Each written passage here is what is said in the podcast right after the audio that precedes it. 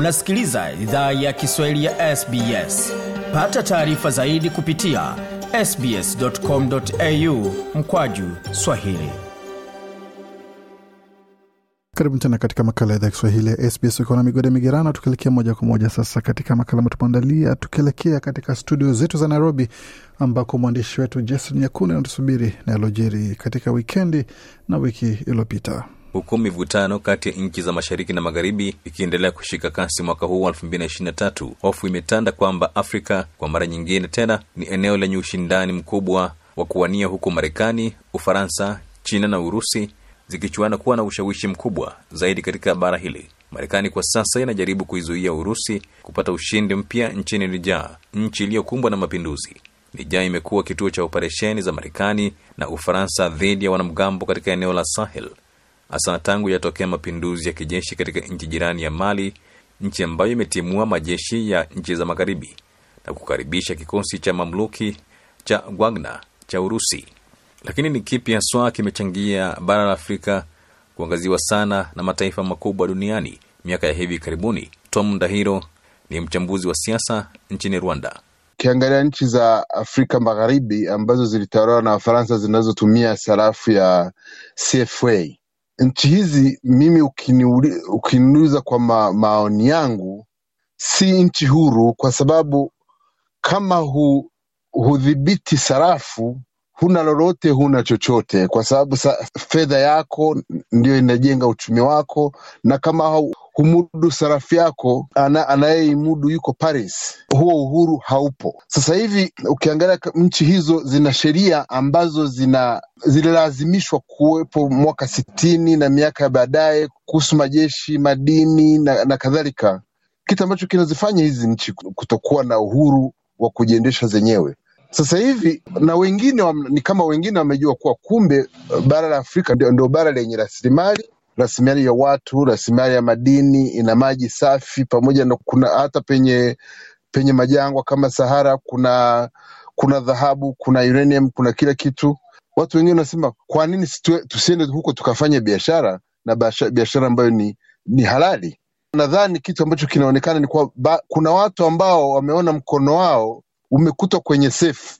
Sasa na wengine wakitaka kuingiza huo mkono kwenye sefu wanaanza kuwapigia kelele. Nchi za Afrika zinaweza kunufaika iwapo zitajipanga vizuri.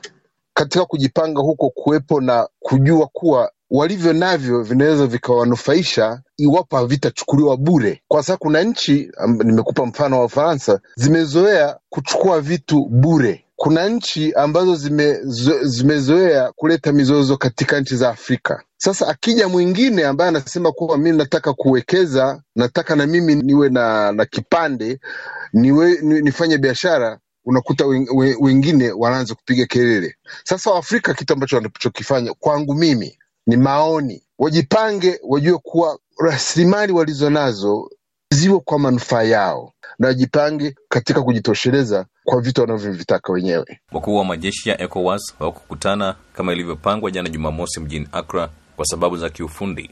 Baadhi ya wajumbe walikumbwa na matatizo ya kufika mji mkuu wa ghana kwa wakati kwa sababu safari za ndege za kibiashara hazikuhuiana jinsi ilivyotakiwa.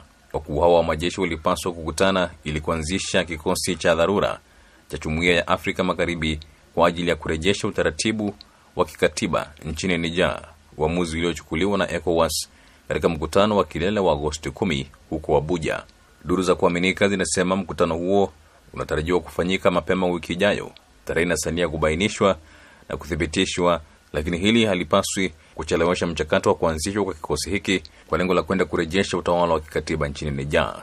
Wakuu wa majeshi ya benin cote ghana na nigeria walikuwa na vikao vya kazi ijumaa. Baadhi walikutana ana kwa ana wengine walifanya mkutano wa mtandaoni. Kwa mujibu wa habari idadi ya wanajeshi wa kikosi hiki imeongezeka kutokana na nchi zingine kutangaza kwamba zitachangia kwa wanajeshi kama vile guini bisau wakati huu mapema jumamosi maafisa wawili wa nchi za magharibi waliliambia shirika la habari la ip kwamba utawala wa nija ulimwambia mwanadiplomasia mkuu wa marekani kwamba watamuua bazumu ikiwa nchi jirani zitajaribu kuingilia kati kijeshi kurejesha utawala wake haijulikani ni lini au wapi kikosi cha ecowas ingetumwa na jinsi ripoti za vitisho dhidi ya Bazoum zitaathiri uamuzi wa jumuiya hiyo yenye wanachama 15 kuingilia kati. Wataalamu wa mizozo wanasema kikosi hicho kinaweza kuwa na wanajeshi elfu tano wakiongozwa na Nigeria na kinaweza kuwa tayari ndani ya wiki chache.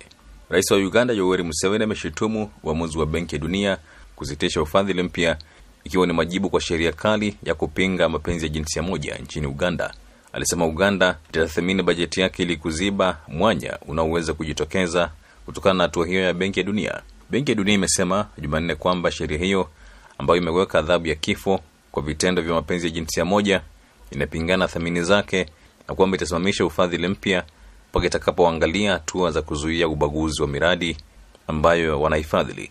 Benki ya Dunia ilikuwa imetenga dola bilioni 5.2 kwa ajili ya Uganda. Sheria dhidi ya mapenzi ya jinsia moja ilipitishwa mwezi Mei na imezusha ukosoaji mkubwa kutoka kwa taasisi za ndani na kimataifa za haki za binadamu pamoja na serikali za magharibi, ingawa ni maarufu zaidi ndani ya nchi. Na wafugaji kutoka jamii ya Kimasai nchini Tanzania wameitaka serikali kuwapa elimu pamoja na kujenga miundombinu wezeshi ili waweze kuondokana na ufugaji wa zamani ambao unawapa shida kutokana na ukame, ukosefu wa ardhi, uhaba wa madaktari wa mifugo na kuhamia kwenye ufugaji wa kisasa. Wamesema wamekuwa wakipitia changamoto nyingi kama vile migogoro ya ardhi, ukosefu wa maji na elimu kwa watoto kutokana na kuhama mara kwa mara, pamoja na magonjwa kwa mifugo kwa sababu ya ukosefu wa wataalam. Amesema serikali imeandaa mpango wa jenga kesho bora kwa upande wa mifugo ambao unalenga kuandaa wafanyabiashara na sio watu wa kuchunga, sambamba na utoaji wa elimu na kuwamilikisha ardhi. wafuaji wanasema ili miradi kama hii iweze kuendelea, basi ina wajibu wa kuwaunga mkono, hususan kuwapatia maeneo kwa ajili ya malisho.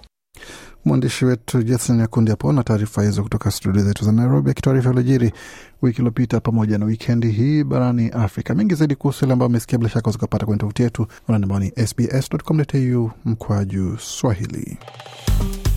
Penda, shiriki, toa maoni, fuatilia idhaa ya Kiswahili ya SBS kwenye Facebook.